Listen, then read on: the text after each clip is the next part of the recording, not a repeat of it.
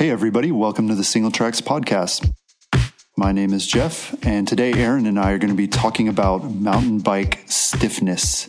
One of the reasons that I wanted to talk about this is because it seems like these days that mountain bike companies are super obsessed with making everything on the bike more stiff.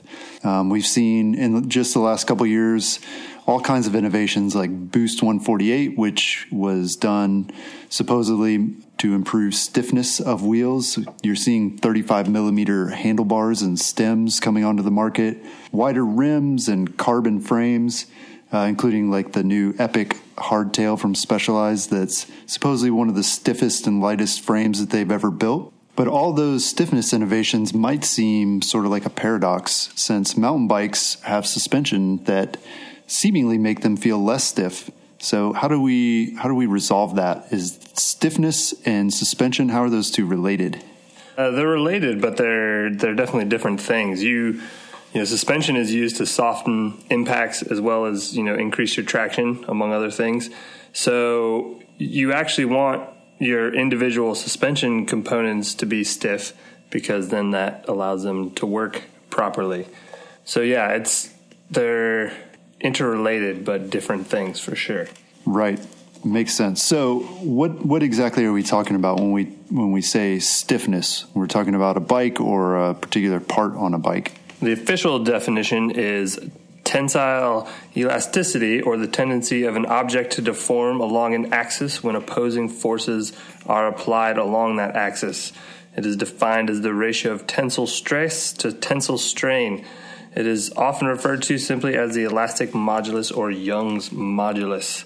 So basically, it's how far an, a, a certain component deflects and then returns to its original shape. So if you want to go, you know, try this out for yourself, stand over your mountain bike and pull up on one side of the bars while pushing down on the other side and you'll actually see you'll probably be able to notice your bars and your stem flexing but then they return to their original shape which is a very important thing. That's the elastic portion of that definition because obviously you don't want to you know be cranking away on your bike and it deflects one way and then the frame stays deflected that way. That wouldn't be very good.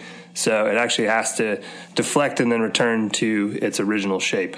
Yeah, and so stiffness also shouldn't be confused though with other things like strength and hardness, right? Uh, a lot of mountain bikers, I think, are concerned about the strength of their bikes, and stiffness is not necessarily what we're talking about there, right? No, because yeah, those are they're different things again because you know stiffness is talking about how much the material flexes, and then strength is like how the uh, the amount of force that material can withstand and still recover its original shape, and that's you know not as in the uh, frame tube wouldn't bend or, or buckle. So different things because you could you could make a really stiff bike that was not strong, as in you know you could uh, make a carbon fiber frame that was super stiff, but you could tap it with a hammer and it would break. So yeah, different things. Yeah, and like you could also have a steel frame, for example, that's really strong. It could say support a you know heavy rider, but it would be less stiff than say a carbon fiber bike. Okay, so why all this focus on stiffness? Has has this been a problem traditionally with mountain bikes? Were sort of the early bikes less stiff than the bikes are today? I think largely so. I mean, but I would say the frames themselves, maybe not as much as the individual components, because when early mountain bikes were made and commercially produced, they were made out of steel. And manufacturers by that time you know we're talking like the early 80s here so they knew what they were doing with steel. So they they knew how to make a bike stiff and light or not. You know they could put flex in areas where they needed it to. There, I think there was a pretty good understanding of steel as a frame material, at least at the beginning, and then of course you know it moved into aluminum and then into carbon fiber. But I think it's more than anything, it's the uh, the you know the components that we've really seen get more and more stiff over the years. Yeah, one of the things that comes to mind for me is just the change in going from like quick release, you know, nine millimeter axles front and rear on mountain bikes. So, you know, it was, it was just a few years ago that most of us were riding on these smaller diameter axles on our bikes. And, you know, when you go, when you swap your fork from one that has one of those quick release axles to a through axle, like a 15 millimeter or a 20 millimeter, you can feel a huge difference. The whole thing just just feels more solid. And I mean, for me, it's almost like you don't notice things aren't stiff until you feel them when they are stiff, and you you can feel that difference in how it affects the performance of the bike. Absolutely. I think forks are that's a really good example where you can see you know immediate benefits from having a more stiff fork. Like if yeah, if you take a, a quick release cross country fork and you know you can you can feel that thing flexing fore and aft. You can feel it, you know, twisting torsionally. And you add a through axle, and that really helps uh, eliminate a lot of that. Yeah, one of the other areas we're seeing added stiffness is in handlebars and stems. And in that case, manufacturers are starting to use the 35 millimeter diameter handlebars and stems. How is that increasing stiffness? So, beyond forks and, and axles, what about cranks? How have those changed over the years? Yeah, we've seen moved from just being solid forged aluminum crank arms, and now you see a lot of hollow aluminum crank arms and carbon fiber crank arms that are hollow. And you can see how chunky, especially when you look at carbon crank arms to a large extent, you can see how chunky and large the arms have gotten, and that's because you know the larger the diameter of the object that makes it stiffer, but they can also use a thinner walled material so it's lighter. But they still, you know, forging is still a very popular technique and one we see a lot. I believe Shimano's Hollowtech crank arms are forged in two pieces and then bonded together. And then you have Race Face where they do kind of a more traditional forging of the crank arms and then they go back and use CNC machining to remove excess material. So theirs is done more the you know the shape of the crank arm, the actual design of it. They rely a lot on the for the a lot of the stiffness with the Race Face crank arms. Right, and along the same lines of the crank arms getting chunkier, we're also seeing the same thing with bars and stems, uh, which we kind of mentioned earlier. So, is the goal to make mountain bikes more stiff along every dimension? I mean, bikes are three dimensional objects, so they could be stiff sort of vertically and horizontally and also torsionally. So, are all of those important or just some of those? Well, yeah, stiffness is a definitely a hard thing to you know always quantify, and you know you don't always want stiffness everywhere. In fact, you know sometimes flex is an essential component in the design of a bike. You know, if you think about a Softail where there's some flex to the frame, there's some flex to the chain stays to allow a little bit of suspension movement. Well, I guess not suspension exactly, but a little bit of movement. And then you also see, you know, on some bikes use a flex in the seat stay instead of a pivot, you know, if it's a full suspension bike. So a rear pivot has to rotate very little. So, you know, the bearing, if you put a pivot there, the bearing's rotating very little, but you're adding a lot of complication just to have that bearing on there, and you're adding a lot of weight. So, you know, if you can get away with engineering flex in the seat stays, then you can have a uh, simpler design. And an example of that would be Kona's top XC full suspension bike, the Hey Hei both the aluminum and carbon fiber models of that bike use this kind of design and it's a full suspension. So there's engineered flex in the chainstays and this is a brand new bike from them so it's not like you know some bike that's been in their line for years and they haven't changed it. This is a updated bike and they saw the benefits of uh, eliminating the rear pivot. Yeah, and even some hardtails like to claim that they've engineered flex into the seat stays. I recently rode a carbon hardtail from Focus Cyclofest this year, and that was what they were talking about was you know the fact that that there was a little bit of flex there, so it's not quite as harsh of a ride. So one of the things that you'll hear a lot from bike companies um, is that their their latest and greatest frame is laterally stiff but vertically compliant. So meaning the bike isn't going to flex side to side, but it is going to have a little bit of flex up and down so that it's not as harsh of a ride. So what exactly is lateral stiffness and why are bikes trying to be so laterally stiff? Well, kind of as you said, you know, laterally means side to side stiffness. So that's, you know, when, that's when you're cranking on the bars and cranking on the cranks. And so the bottom bracket and the head tube are moving back and forth. And you want lateral stiffness because that allows the bike to track properly. If you've ever ridden a really flexy bike, you and you've gone through a rock garden, you know how hard it is to stay on line when you have a wheel and a fork and a frame that are all kind of doing their own thing and taking you somewhere you don't want to be. yeah, it's like trying to steer a, a car with a trailer down the, down the trail. Not fun. And also, yeah, like you said, it's it's for pedaling efficiency and sort of when you're on the pedals and you know shifting your weight, but also um, it's it's for tracking in technical terrain. So you want the bike to go exactly where you point it and to have it you know respond predictably and not just sort of wiggle around all over the place.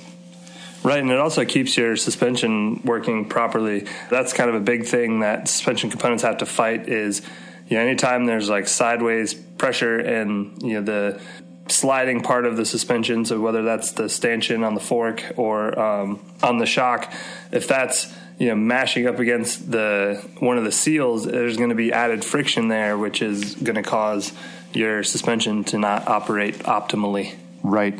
So lateral stiffness, good. Vertical stiffness, good or bad? Is that something that bike companies are trying to introduce or eliminate in mountain bikes?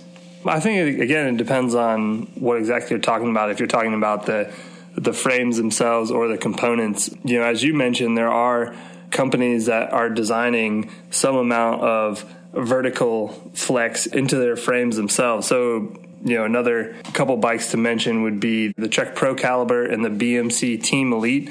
Those actually have like elastomers built into the frame. So it kind of goes back to the Softail days.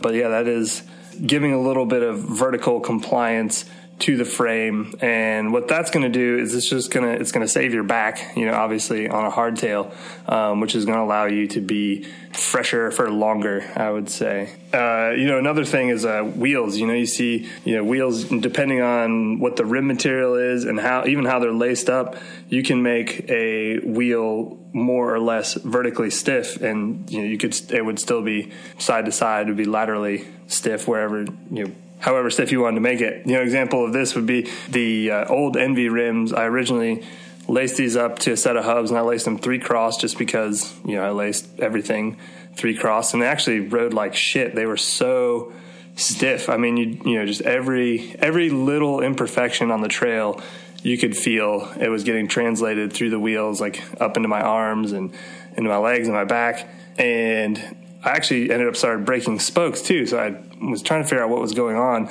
and I, you know, should have done my research beforehand. But ENVE recommended lacing their rims up two cross, which allows for a little bit more of that vertical compliance. And once I relaced them two cross, replaced all the spokes, they rode they rode way better. They're still plenty stiff side to side, but they didn't, you know, beat the crap out of you um, over every little trail imperfection. It's also interesting that there are probably some applications where you want a really stiff bike where the bike isn't necessarily designed for comfort. And here I'm talking specifically about cross country race bikes. So on race day, it's not about comfort, it's about being fast. And a lot of these bikes are designed to be as stiff as possible all the way around. So every bit of power that you put down into the bike is going toward moving you forward versus you know bouncing you up and down.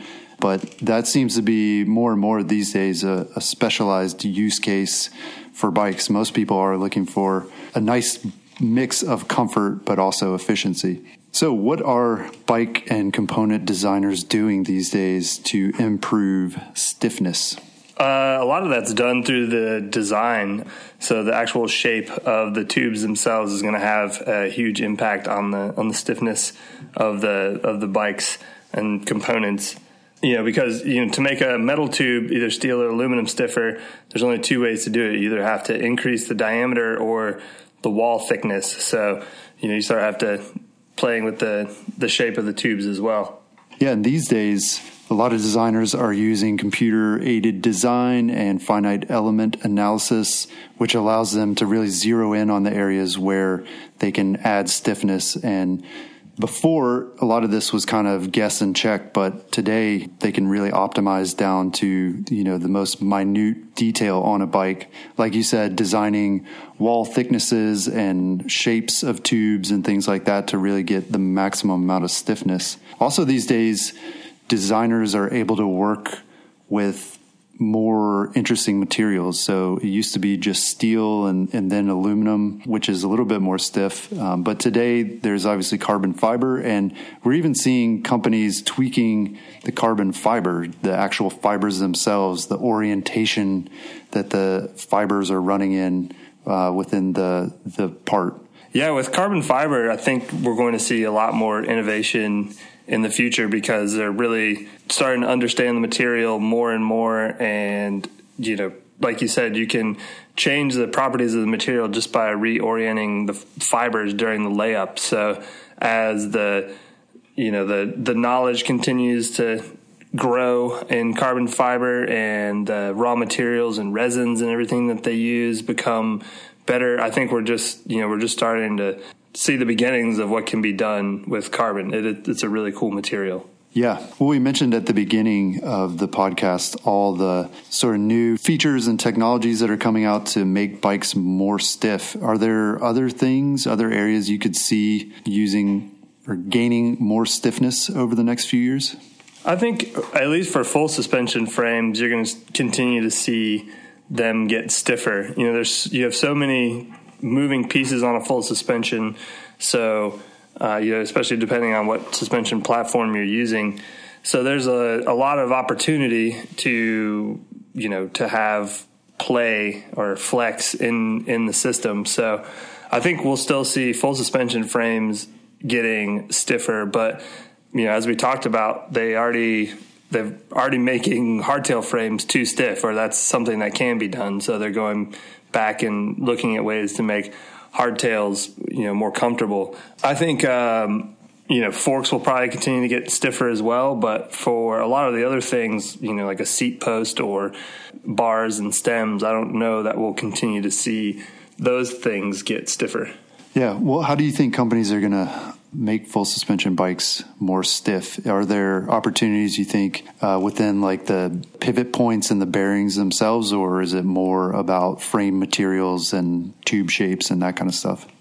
I think it'll be both. You know, I think that was one of the one of the ideas behind the move to metric shocks, at least partially, was to create a you know stiffer suspension component again. So yeah, I think you know you'll see you've seen like Trek for instance on their uh, latest, the Slash, which is their big enduro 29er bike, they got rid of one of the pivots that had been on the previous generation altogether.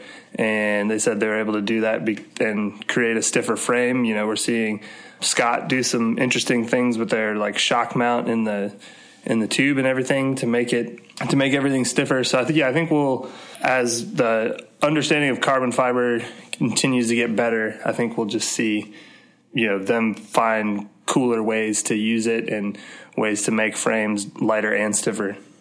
Yeah, one of the things that you kind of touched on is that these days we're starting to hear a little bit of a backlash toward all this added stiffness on bikes. Can you think of some examples of companies or products that are working to take a little bit of the stiffness out of the system? Yeah, you see that a lot in, um, for instance, seat posts. You see if you're using a uh, straight seat post, uh, a lot of times people run a carbon fiber post because it, it, there is a little bit more flex that can be engineered into it. I know a lot of us are running droppers these days, so that's uh, not as big as a concern. But I think it's also, you know, you mentioned 35 millimeter bar and stems, and they've been around for a few years now, but they haven't really caught on like the jump from 25.4 to 31.8 when that happened. I mean, that's been years and years ago. But it seemed to me that was a much quicker transition than it's been from 31.8 to 35.